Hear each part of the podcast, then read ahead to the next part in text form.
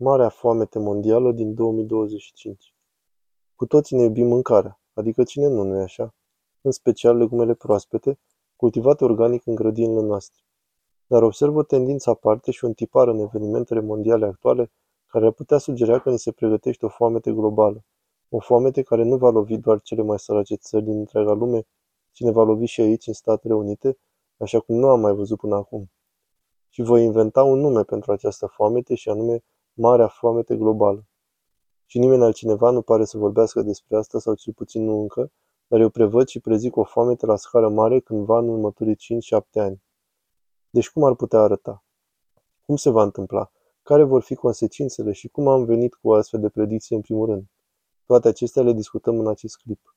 Și deci voi explica exact cum ar putea arăta marea foamete globală imediat, dar între timp haideți să trecem în revistă cam ce se întâmplă în lume când vine vorba de aprovizionarea noastră cu alimente și cum ajunge la această concluzie sau predicție a unei potențiale mari foamete la nivel mondial. Deci să începem cu asta. În primul rând am văzut prețurile la petrolul brut crescând în timp, ceea ce are legătură și cu prețurile alimentelor. Adică tractoarele, mașinăriile și transportul, toate au nevoie de petrol. Deci când prețul petrolului crește, crește și costul producției alimentelor. Și în mare parte prețul petrolului a fost legat și de războiul din Ucraina precum și de presiunea pusă de așa zisii lideri globali pentru adoptarea energiei verzi, cum ar fi energia solară și eoliană. Cu mai multe clipuri în urmă am vorbit despre faptul că SUA intenționat nu extrag suficient petrol și energie pe care să ne putem baza și să ajute astfel la scăderea prețului petrolului. Și vorbind de promovarea energiei verzi, am văzut cu toții cum țări din întreaga lume fie au interzis îngrășămintele, fie au redus masiv utilizarea îngrășămintelor în general. Desigur, mă refer la protestul fermierilor olandezi, care a început cu puțin peste un an în urmă și care, într-un anumit fel, încă mai continuă și în prezent. Dar nu e vorba doar de Olanda aici, ci și de India, Sri Lanka, se întâmplă și aici în SUA, unde anumite state și regiuni încep să interzică utilizarea îngrășămintelor. Chiar în iunie, zona Tampa Bay din Florida a început interzicerea îngrășămintelor peste tot.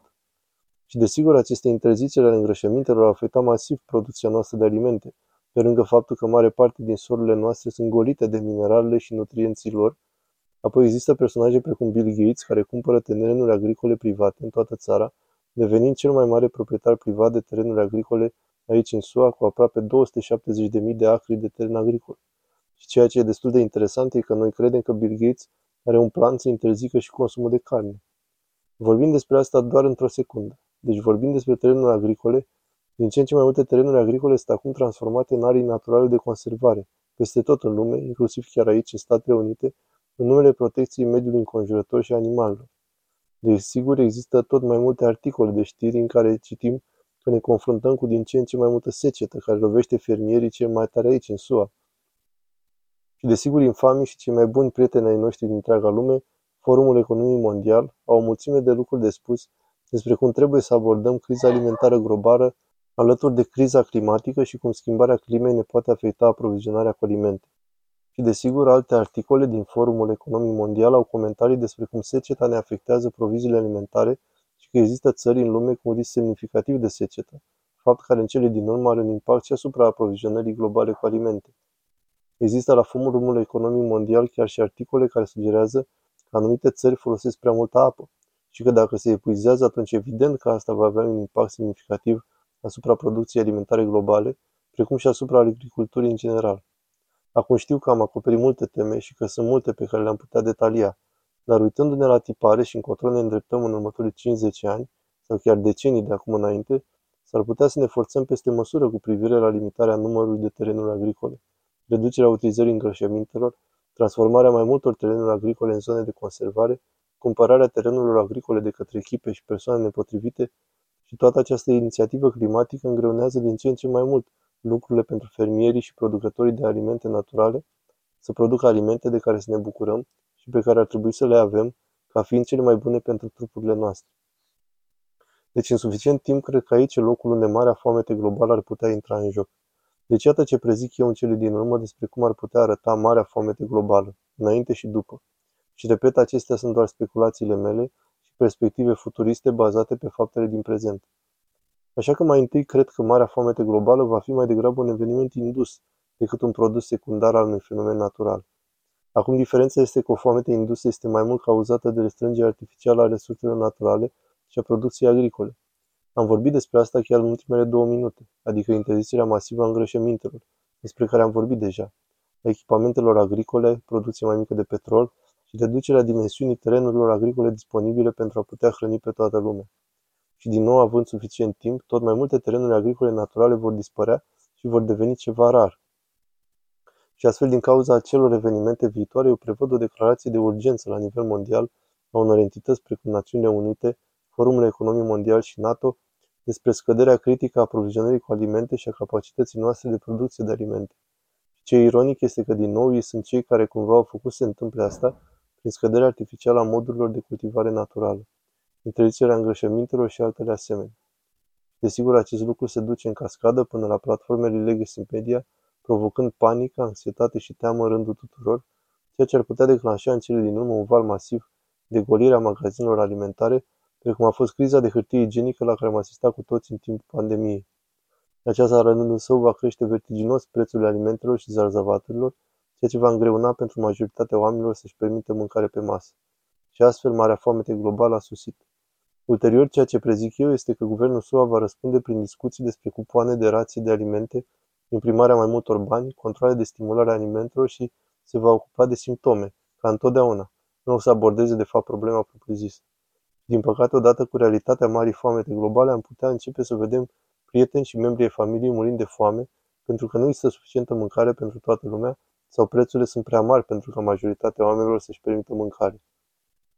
Și desigur acest lucru îi va afecta cel mai mult pe copiii noștri, pe copiii voștri, când în unele zile vor trebui să sară peste mese pentru că nu va fi suficientă mâncare pentru toți. Dar atunci, chiar atunci va apărea un salvator dintre personaje precum Bill Gates, omul care va pretinde că poate rezolva marea foamete globală, la fel cum a încercat să se ocupe de răspunsul la pandemia de COVID.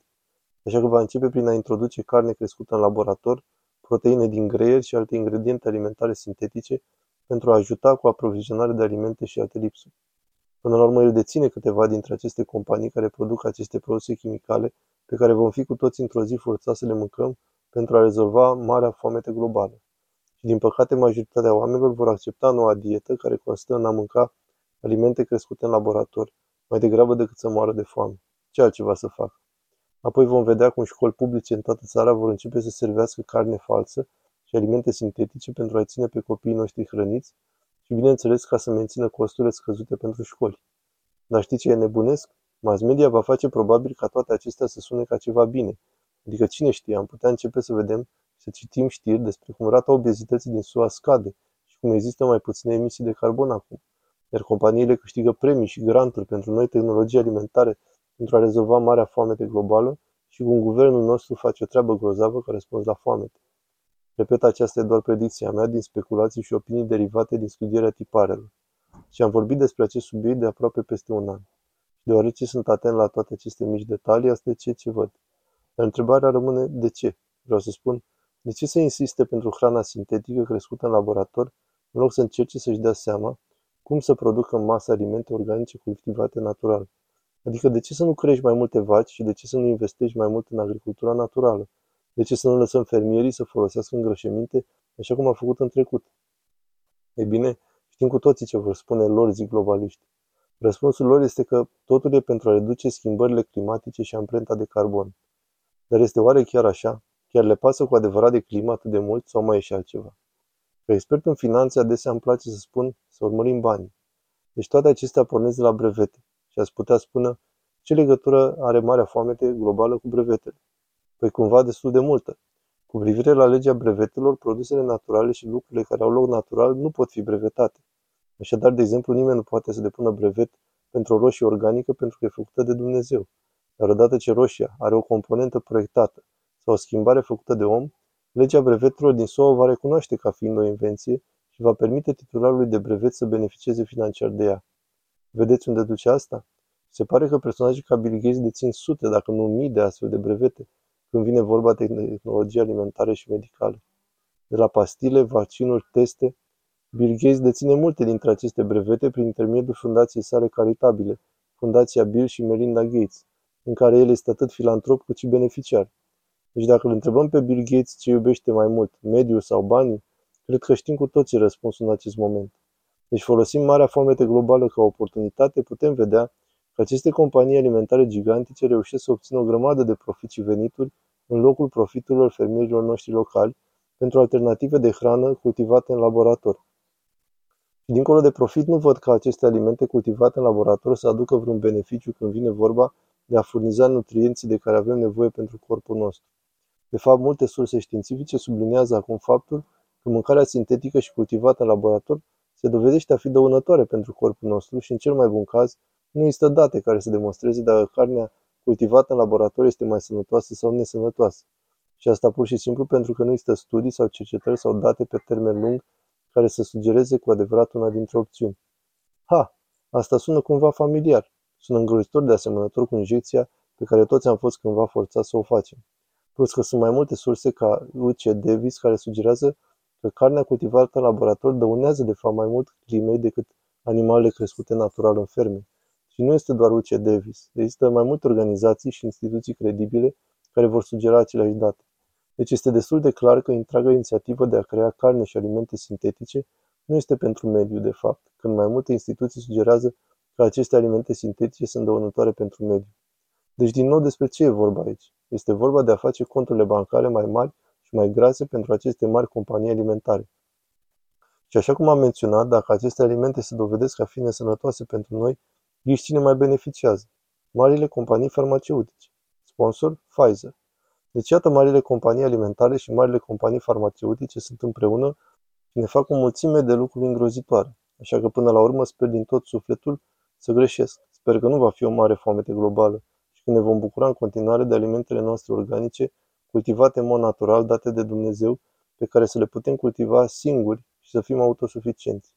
Acesta e ideea. Indiferent că se întâmplă sau nu, noi trebuie să fim pregătiți.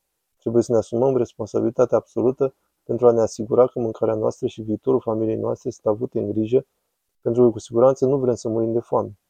Și mie îmi plac grătarele mele coreene și cred că vor fi câțiva dintre voi care să meargă să înceapă să se uite la provizii alimentare de urgență și să învețe cum să grădinărească, să fie autosuficienți, să facă un pas suplimentar pentru a se asigura că sunteți sănătoși printr-o dietă adecvată și exerciții fizice și fitness și să fiți un exemplu pentru proprii copii, deoarece ei vor conduce într-o zi când vine vorba de mâncare și de asigurarea creșterii calității mâncării și medicamentelor. Și personal iau inițiativa de a cumpăra propriul teren agricol, ca și Bill Gates, dar evident că nu voi face carne falsă. Voi face carne adevărată, pentru grătare corene adevărate. Și vorbind despre carne și Bill Gates, știm că toții că Bill Gates nu este un mare fan al lucrurilor naturale, deoarece nu poate face bani din lucruri naturale. De fapt, s-ar putea să aibă un nou plan de a interzice și carnea, indiferent dacă vă place sau nu.